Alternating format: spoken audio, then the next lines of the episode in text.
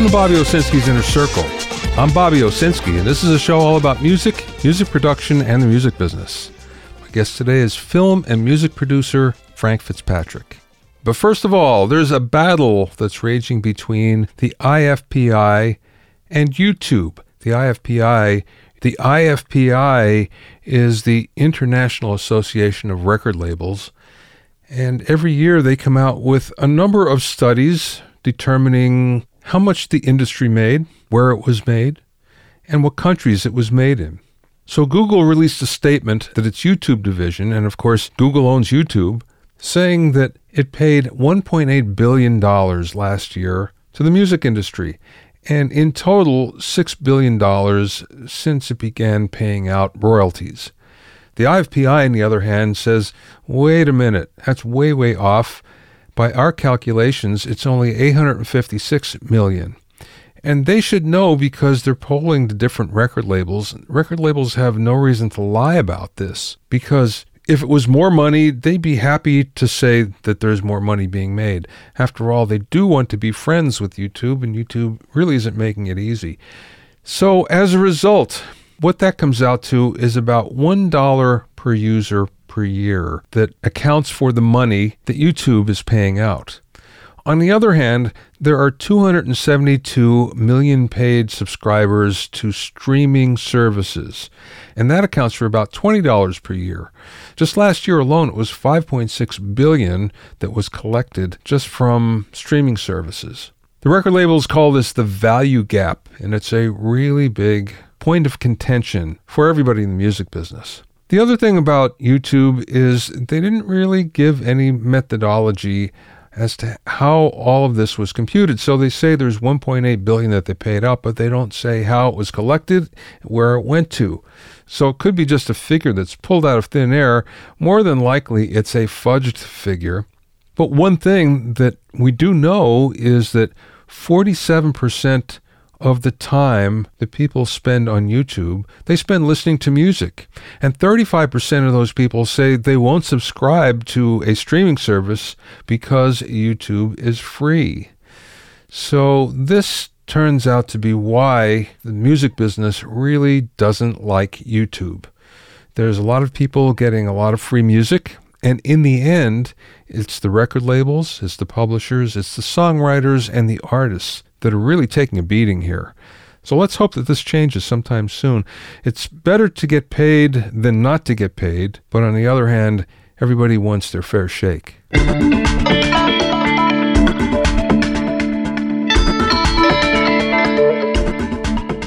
If you have any questions or comments, you can send them to questions at bobbyowinnercircle.com. Don't forget about my online courses on mixing, production, branding, and music business success at BobbyOwsinskiCourses.com. Also, get an expert analysis and objective opinion of your songs and mixes as a member of my Hitmakers Club. Go to hitmakersclub.com to learn more. Now, you may or may not know that there are restrictions on rosewood. If you're a guitar player or a violinist or anybody that uses a stringed instrument that has used rosewood in the past, you know that that's a problem right now because there's a 2017 international trade law that was passed in order to save rosewood from illegal logging in tropical rainforests, mostly in Africa and Asia. Now, it turns out that most of this illegal logging was actually going to Chinese factories that were making luxury furniture, and not too much was being used by the music business. So it winds up that there's an import restriction on rosewood and an export restriction on finished products that contain rosewood as well, which means that guitar companies that have rosewood fingerboards, for instance, they can't ship their product out to outside clients. Plus, they can't import it to use the rosewood fingerboards that everybody so loves. Now, all this is a result of the Convention on International Trade in Endangered Species of Wild Fauna and Flora, CITES for short and it's all part of wildlife smuggling. This is just a small part of all this. It protects 300 species of rosewood that's used in guitars and violins and xylophones and even bagpipes. Manufacturers have lost millions of dollars in all of this. However, the good news is CITES just had a conference where they considered easing restrictions for instrument makers in particular. They found that using rosewood in musical instruments is not detrimental to rosewood forests, contrary to popular belief. So there's no resolution yet. That being said, the process has started to ease those rosewood regulations, which is good news for stringed instrument manufacturers and good news for musicians as well. My guest today is Frank Fitzpatrick, who's a multi platinum selling record producer, Grammy nominated songwriter, social entrepreneur, and award winning filmmaker.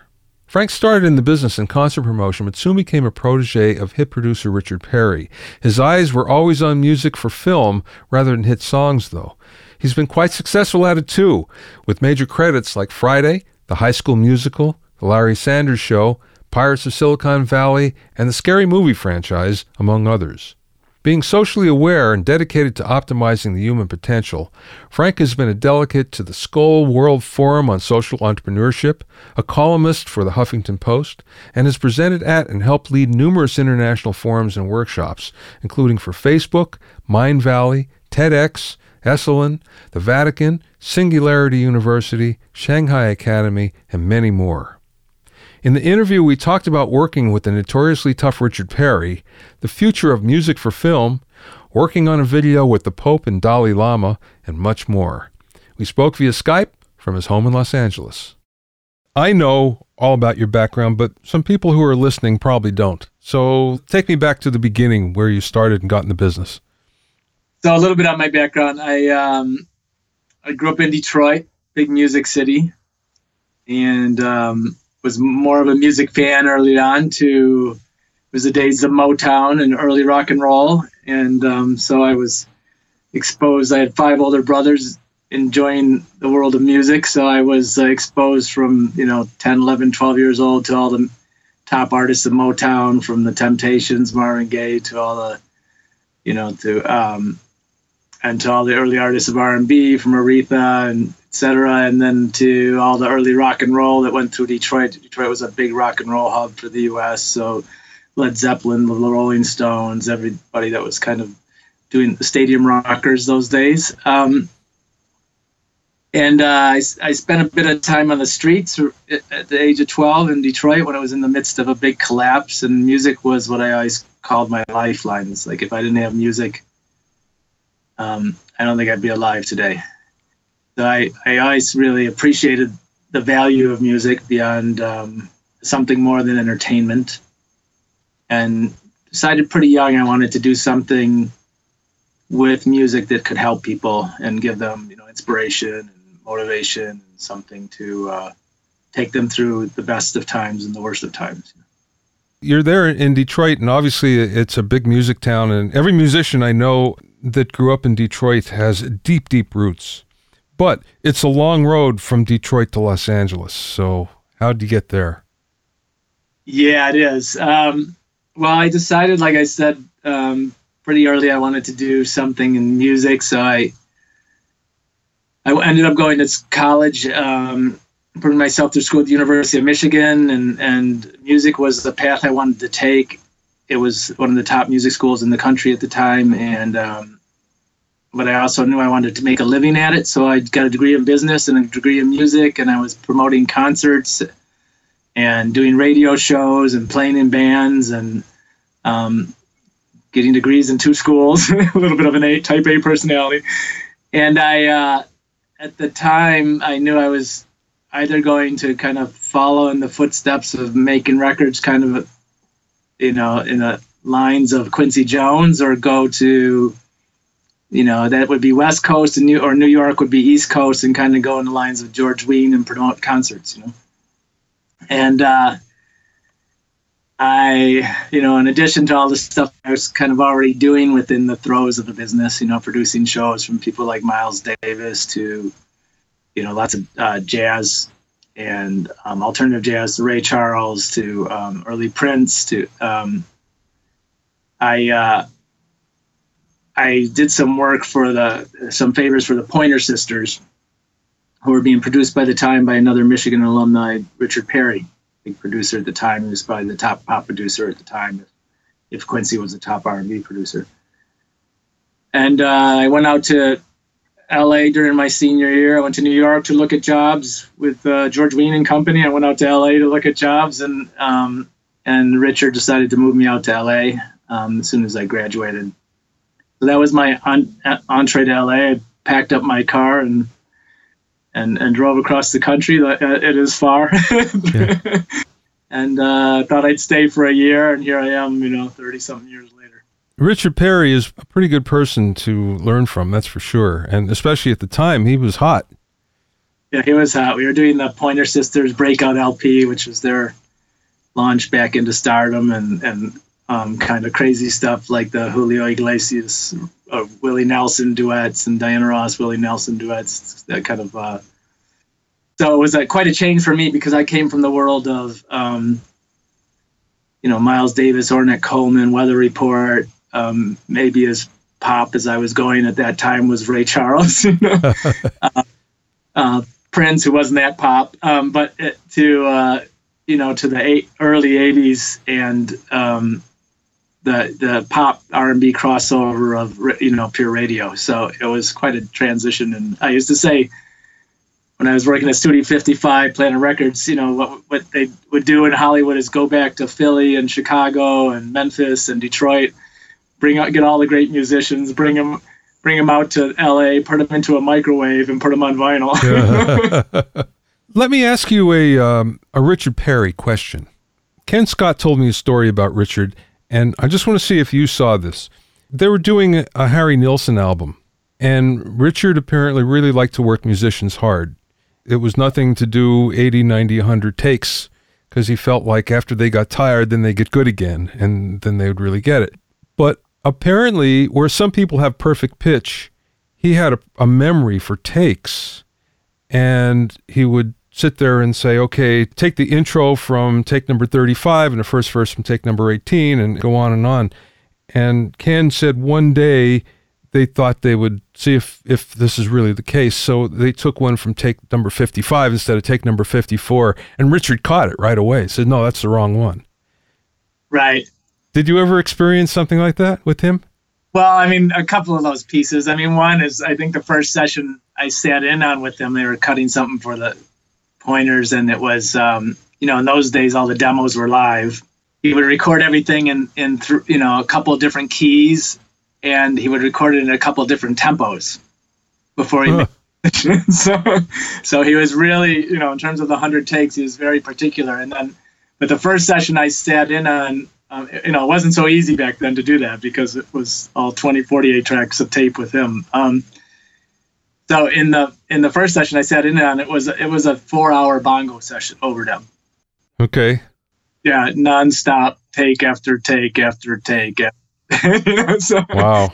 Now he made some great records, and everybody has their own approach, but it was you know it was just very different than what I was used to. You know, so very, especially especially jazz. That's something that Clive Davis was ever able to get of, of, of Bob Dylan. I should say that.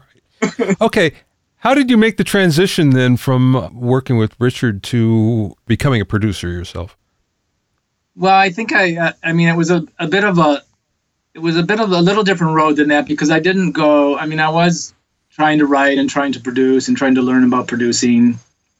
But what I, I had a shift that was a little different than that because I went out with the intention of becoming a record producer and I kind of studied and developed my skills um, that way from the musicianship to the just the ears and the knowing and kind of following music and working knowing different artists but for me the shift was actually towards film because um, like i told you the story when i was 12 and i really wanted to do something with music I, that was also the early 80s were kind of the heyday of um, what we were calling the san francisco directors at the time but um, you know the uh, Francis Ford Coppola, Oliver Stone, you know, um, and I, I wasn't didn't really I grew up on a lot of music, but I didn't grow up paying a lot of attention to film. And suddenly I found myself in a theater. You know, I think Oliver Stone had just re- released the um, Fourth of July, and and I was watching, and and uh, and I realized hearing George Delerue's soundtrack score to the movie, if how powerful the combination of music and image was. So for me, I it was more of a shift of yeah, I loved making records and I loved making music, but if I wanted to have impact on people and reach more people, that I could have a lot more powerful impact by combining the two mediums. So I made a, um, I continue to try to develop my chops as a, you know, budding songwriter and, and a little bit of producing and, and, um, but I dove into pretty early on into um, the world of music, film music and, and started um, learning as a music editor and started working on shows and got into the union that way and would write and produce songs in my spare time and work with artists and and all the meanwhile working on to learn the language of film and to develop that you know so I moved into that pretty quickly just because of I really believed I could have a lot more impact by knowing both mediums. What was your first break in that particular avenue that you were taking? Um, well, it's hard to say what's a break. You know, everything's a st- yeah. You know, overnight successes are kind of a, a miss, as you know, they're not kind of a misnomer. But, but I think um, because I had this, I was a little unique in that world because I had this really strong record and music background from the song side. So, as I developed as a music editor, this was kind of in the very early days when there wasn't very many music supervisors they were kind of an anomaly. There was only a couple of them at the time, um, Joel Sill and, and a couple of other people who were doing it at the time. And um, so when I when I had these when I started working closely with the studios and working on films and getting kind of deeper in the trenches and working with the, some of the big bigger composers like George Delerue and stuff, I I kind of had access to both worlds, so it allowed me to do two things. It allowed me to um, really sh- help directors shape those soundtracks a lot more. Um, allowed me to write some of my own music to slip into some of them, and eventually, um, I think my first break on doing my own soundtrack came out of that work. I was, you know, kind of become the music editor by default, music supervisor, mm. and um, you know, support system for the uh, composer working with everything from the orchestras to the studios to, and I uh, and I think it was Nuns on the Run. It was yeah the money you know with Eric Idle and Robbie Coltrane, a British film that um, Fox had just picked up as a negative pickup when it was right around the time when Fish Called Wanda came out. They were looking for another film like that to to break through, and uh, this was a, a great rompist co- British comedy with um, produced. The executive producer was actually George Harrison. so, handmade films, right? Handmade films, yeah. So um, Fox got their hands on the f- film, and we started testing it with audiences as we do everything. You know, just test the crap out of stuff until the audience ratings go up before you decide what's going to be the final film. And and it had a you know a very British look and a very British score, um, and it made it look kind to the American audience kind of like this 1970s TV late night TV movie, you know. Um, so I proceeded to you know replace the score with a temp score, which um, and another friend of mine and associate who was working under Joe Roth at Fox at the time recut the first part of the film and between what I did with the music um, and instead of just instead of just uh, pulling in you know existing tracks for a temp score, I actually wrote and produced one. So in three days or four days or something, and and um, and we raised the audience ratings by three hundred percent. Whoa! So that gave me an open gate to you know and a good relationship with the director to say, hey, you know, can I take a shot at this? Um, you know, I got an idea what to do and how to make this kind of work in the U.S. audience, and and um, and that's how you know that's how it broke through. Wow, that's a great story. because and you know why? Because everybody has their own story about how they kind of broke in, but that's kind of unique in a way because you, you took the initiative on something where no one expected you or maybe even wanted you to. Right. And made it work. Okay you went from there to what? You have some great credits between High School Musical and Larry Sanders and Scary Movie and all those. When did you feel like, okay, I think I got this now. I know how to do this. You know, it's it, you know, there's two sides of that because part of it is you know, as soon as you think you got it, you don't. yeah. More you think you know, the less you know, and the more you learn, the more there is to know. So I mean, I think as in music, if someone anybody's pursuing anything in music, I mean, you can even reach, you know, we're going to honor um, Wayne Shorter at his 85th birthday at the Kennedy Awards, um, Kennedy Center Awards this year, and it's and you know he's a perpetual learner. You know, so is Herbie Hancock, who's at that you know in 80 now, and and they're just they never stop, kind of trying to learn and you know. So in terms of that, I don't think that. I mean, I felt pretty good. You know, I remember standing. Uh, you know, the campus at Pepperdine up on the top of that hill, looking out at the ocean over Malibu. Well, I grew up a kid in Detroit, and it was, you know, it was a mess. you know, standing there after my, um, I don't remember if it was after my first film or after I did Friday, which um, was a big early hit. Um, and I uh, just going, you know, just for me, it's I just, you know, just really grateful and just couldn't imagine that I could actually be standing in this place and creating music for a living. You know, I mean, just those those were inconceivable concepts when I grew up. You know, they weren't part of the palette. Yeah.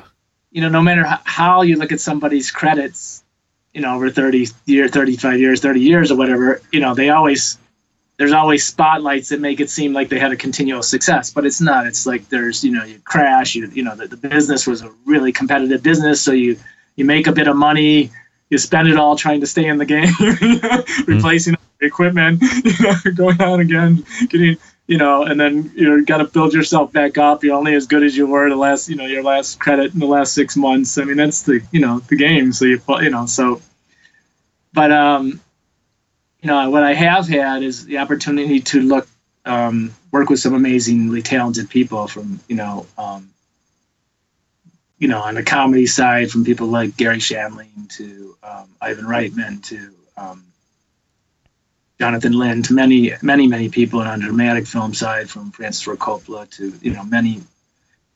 I've had a chance to learn from and work with a lot of people on the film side, and then on the creative sides, write and produce with a lot of great artists, from you know Jill Scott to Anthony Hamilton to um, just. So to me, it's um, I don't, I don't, it's, you know, I don't know that there's a breakthrough. There is one thing I, I you know, there is a point you kind of realize you got it, you know, when you're surrounded by a team of people and you know exactly what to do with the project. You know, you, you, you're sitting around and you know you can help this director, you know you can help this studio, you know you can bring together a team and guide them in a way that's going to deliver um, a really successful product. Um, what I found with myself, because I had to make a decision at some point, I was um, working as an editor for who I mentioned before, George Delerue And George Delerue was one of the great film composers of our time. Um, you know, he was the French Ennio Morricone. So, I mean, he's um, did many, many famous films like Platoon and and uh, Beaches, Alibi, um, all the Francis Truffaut films, some 250 films before he passed away. And um, so at that time, the big composers, if I was looking at film composing, um, were, you know, John Williams, Jerry Goldsmith, yeah, you know, yeah, um, George, um, and and I was looking at, you know, and I was thinking, you know, I don't that I don't, even though I'm classically trained, I don't have those kind of chops. You know, I have this ability to, this really great pop sensibility and record sensibility and you know popular music sensibility combined with this in-depth understanding of how the cathartic experience of storytelling works in a film that I learned from the masters like that. So I I had decided to put that marry those together and try to and tr- make the contemporary soundtrack. You know, so I had all these gigs that were insane because I would be the music supervisor and the composer and and the um, you know songwriter and producer on a couple of the singles or tracks you know um, and putting that all together and um, but I loved I think the skill set that I had was just that way to really understand how to where each of those elements did their best service in storytelling and organically fit into the process and how they fit that dramatic arc that lasts 90 minutes or and delivers this cathartic experience to the audience you know Right, right. And so that learning thing, that I, you know, kind of mastering that is something I don't know if I've ever mastered the creation of great music, you know. But but that that kind of relationship to the human psyche um, between music and between storytelling is something that I think I have a pretty strong grasp on. You know, we passed some emails back and forth before we did this, and you mentioned the future of the soundtrack. Obviously, you've thought about this a lot, but I've never heard of anybody else thinking about it. For the most part, people they do it, they look back at history, but I don't hear of too many people talking about the future and how it might be different. So, what do you foresee? Well, it's it's here. You know, um, you're going to have some still some mega sound original soundtracks um, on the big films, as you're seeing now with um, you know Star is Born, and and you you know we have a few along the way, and then you see um, obviously uh, you know the new Queen movie will be Bohemian Rhapsody will be one, but that'll be most that'll be all pre-existing songs. you know? so, yeah. But for the you know so for the big studios, you know, I mean, you're when you get these movies that are budgeted over 100 million dollars, I mean, you're five million dollars into the music, you know. For an independent filmmaker, um, and for the average film, you know, the soundtrack market is very soft. Um, compilation records are hard to make. They don't just they don't exist well in the marketplace just for a number of reasons because the, people can get the individual tracks now and because of the multiple platforms and if you have something that was pre-existing it's going to exist somewhere else besides your record. Yeah. So and and people are not buying CDs as much and and they're and as you know and and um, and even the download world is starting to go away. So so what, where do we end up? Well, we end up with um, the streaming world, which is um, you know good and challenging in another way. But one opportunity that it provides um, for filmmakers, and I can give you an example because I'm just I'm doing releasing an independent film now um, where I where I'm taking advantage of this. So maybe I'll just talk about it through the example. Yeah, please. I was going to ask you about it next anyway. okay, so the film a romantic comedy um, called Love Jack, and and the director he wanted to have kind of a timeless soundtrack. So he has a and he has a real affinity to classical song, R and B songs. So we, we have tracks from you know the Temptations, Stevie Wonder, you know, and uh, up to Bruno Mars, which isn't you know such an old classic, but you know Di- Di- Dionne Warwick and and more. Um, that that he wanted to have throughout the film. So here I am. I go and I'm wrote and produced the singles, and I was the you know executive music producer and and wrote the themes for the score and and, and kind of did it. You know, was the head of music as because there's no studio with a head of music.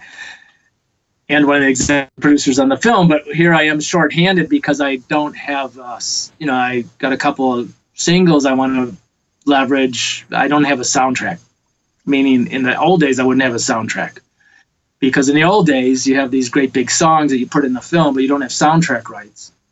So you, are not going to get the rights, the soundtrack rights. That's that Stevie Wonder song or that Temptation song, that Earth, Wind and Fire song. Um, even if you had the money to pay for them, it wouldn't do you any good because people could get the songs everywhere else, so they wouldn't buy them off your soundtrack anyways. Yeah, so you're just yeah. promotional tool for everybody else. And and then I and then I have these you know you know like three original songs that are just sitting out there by themselves, and because it's an independent film, I don't have major artists on them. You know, I don't have a Jennifer Hudson or somebody on the single that's going to drive it. So, so with streaming now, suddenly I have this chance where okay, I can build a soundtrack. I can offer it on, you know, this particular one is on the four major streaming platforms, the biggest platforms. Um, and I can offer it as a playlist and I don't have to own the rights to those songs to put on the soundtrack. And I can give that soundtrack away fundamentally for free, all the fans of the film as a promotional tool for the film and as a giveaway, kind of a you know to carry the life of the film forward in the minds of the viewers, like a soundtrack would. It doesn't become a big income um, play like you would with a traditional old record, like you know with like the Friday soundtrack where it earned more money than the movie. you know, but, yeah. but it does come in terms of somebody being able to have a great soundtrack. So we have this great, you know, sort of big chillish soundtrack, you know, with all these classic R&B hits um, and major artists, and then I you know could implant into that or embed into that three singles with newer kind of lesser known artists um, and and uh, offered on all the major platforms as the soundtrack. Suddenly we have a soundtrack. Just as a playlist you're saying. Yeah but it's just but that soundtrack albums are going to be. Yeah. You know, the playlist right? So yeah. so i mean a few people will download but you know another another year or two you know 90% of them will be listening to them on prepaid services you know yeah. So it creates this opportunity, um, and it's funny. I was doing it, and we were getting ready to. We were, you know, doing a premiere on the film, and then um, Spotify just ran an article, or somebody ran an article about Spotify in in uh, the um, Wall Street Journal, saying Spotify is coming up now with the new invention of the soundtrack, the playlist soundtrack, and releasing the first film to ever do a playlist soundtrack you know, coming in. It's I don't know when it's forthcoming, but it's um, so um, but it is it, it's just you're gonna it's just a complete game shift because it's those you're able to do that because those rights are already owned and and um, res, re, respectively paid on the back end to the from the the DSPs, you know, the providers, you know, sure, to the to the artist. So you're not having to to go and own and license those rights. You know. Yes, but you can't make any money from it either, though. That's the downside. Yeah, well, the truth is, um, if you were to pay for those rights, you wouldn't make any money off it, anyways. so, so, yeah. So, I mean, I can make, you know, I make money off. So, I mean, it you don't make any money off the playlist, but you do make money off of whatever you have on that playlist. so right now, the the opportunity for the singles game is to be on the most popular playlist. That's yep. that's it. Like you have a good R and B track, you want to be on Spotify's hits of R and B playlists. That's the only way you're going to get enough play to get enough streaming income to make it worth it, right? Yeah. So in this way, I can take these unknown, lesser known songs. If this playlist, if I can get popularity around among the playlists of the soundtrack, then all the songs on that gain popularity. So it allows you to put new songs, new artists into and surround them by major artists in a way that you can help them gain popularity and get popularity to those singles. Yeah. It's guilt by association. Those new things that I own 100%, but uh, it's how you know. It's how. Okay, that's cool. I I don't ever remember anybody talking about that, but it makes perfect sense because uh, what other way is there? well, well, there's still the old game. You can still, you know, studios still release records. Most of them release them anyways, but it's usually because they license and own the sounds and put them on that right. And then one of their plat, all, you know, most of their income is going to, most of it's already paid for um, by them because they own the content, and then they get residual back end income off of whatever streaming dollars come in, as small as they might be. It's just added adds to the pot for them. You know? You know, CDs are still around and it's still almost a billion dollar business in the United States alone. I just wrote a post, an article on our Music 3.0 blog the other day, and it was about the, the fact that, believe it or not, there's still a big demand, especially for the hits. If you happen to have a hit album or you're a hot artist and you're coming out with something, the CDs are so hot that they can't keep them in stock. Retailers can't actually keep them in stock. And and there were four artists that over last month that couldn't get stock to go day and date, or they sold out immediately and everything went on back order. Who would have thought? Right, right. Now, in the grand scheme of things, there's only, you know, we're only talking about 100,000 CDs, but that's still real money. That's a whole lot more than you make on a lot of streams it's it's a lot better money than you'll ever make on streaming, as as is downloads. Yeah. You know, so downloads are still here. Both those games are much more expensive to play because if you know you don't see a lot of um, like you'll see that among the top sellers. Yeah. Yeah. I don't know. You could probably say what percentage of those that billion dollars is is top selling artists, you know, and I would, but it's probably eighty percent at least, right? Yeah, I would say. So that makes sense because you've got so much invested into them that you can play that game because the stocking game of inventory you know all the returns cost at this point and and um, you know where you have to be to be accept you know um, to be in the CD game, which are many less distributors, you know, physical distributors. So that that exists, but for um, you know, there's kind of this gap in between the in the indie artist who's selling CDs full price at their gig, which I recommend that anybody do. so, yeah, right. Because it's a great way to make money, you know. And, and then the big artists. So if you're in this in this range of selling, you know, twenty five thousand records, fifty thousand records on an expensive record, where you've had to hire producers and engineers and multiple artists, and you know, you got a lot of people to pay. Um, that's a tough game because that's a it's a tougher space for that. You know. Yeah, yeah. Before I let you go, I want to talk a little bit about Beyond Entertainment, the power of music, because you're quite an activist. That's always been a big part of your life, making the world a better place, especially through music. So, can you talk about that a little bit? Yeah, yeah. Um, couple of things. I mean, you know, I um, somebody asked me several years ago. I, I, I made this transition into being calling myself more of a social entrepreneur than an entertainer. you know, yeah. um, about a dozen years ago, and I I was a little burned out on Hollywood, and I started looking at why I got into the music and film game, and and um, realized that it was to have positive impact on the world, and just decided to kind of take a step back and see how I could make sure I was shaping what I was doing to do specifically that. Um, and you know somebody around that time was asking me you know don't you get excited to wake up in the morning waking up in the morning knowing you get to write music or work on a film or do the and i go no what actually gets me really excited now is knowing the potential of what we can do in the world with those tools and doing that because um, i mean music is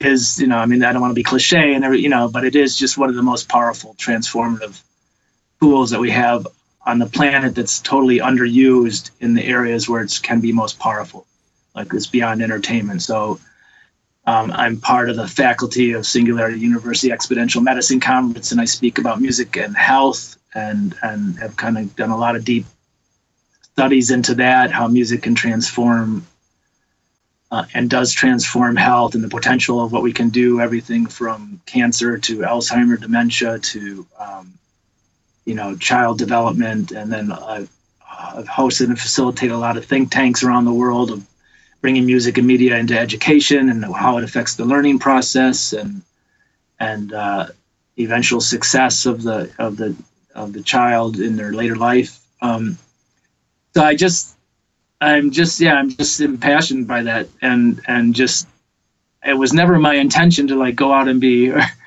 John Mc, John McHugh interviewed me for one of his shows once, and he's you know he called me the music minister. So it was never never, never my intention to become the music minister, you know. But I just in as I was actually doing my work as a social entrepreneur, and you know seeing what people like Gates and Jeff Skoll and people were doing in the world, and I just and then what was happening in music education, just music was so out of the mix, and there was such a limited scope on you know that music is either a commodity or a source of entertainment and beyond that it's just a charity model. Um, and i just you know i'm committed to shift that perception and to bring it into the places that we need it most and whatever whatever that takes. And i um, you know i've speak around the world about it from ted talks to you know different platforms and i've done a lot you know i'm just finishing up a, a you know a book.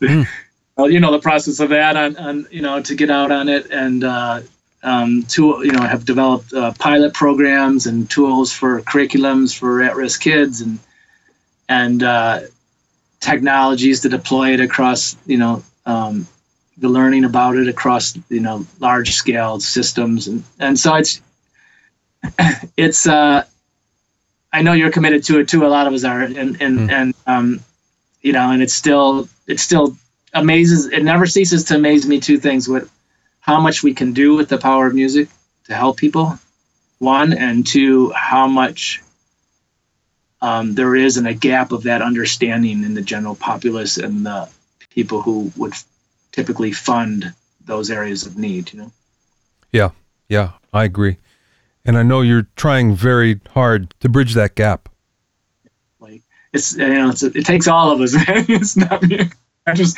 I'm just a catalyst, you know. I'm just a spark in the fire. So I'm just trying to. okay, Frank. Last question for you. You've been an entrepreneur for a long time, so this is perfect for you. What's the best piece of business advice that either somebody imparted to you, or maybe you learned yourself along the way? Well, generally, I would say find a way to make money and then and and keep doing the things you love too. but but but um, you know, I think that it's really important. You know, I stopped looking at music as a standalone commodity probably 15 years ago. I mean, um, because the continued devaluation of it as a standalone commodity is is you know going to continue towards zero for the for the major part. There will always be money made in it. So so the key is really to look at music within the context of something that it makes stronger, you know.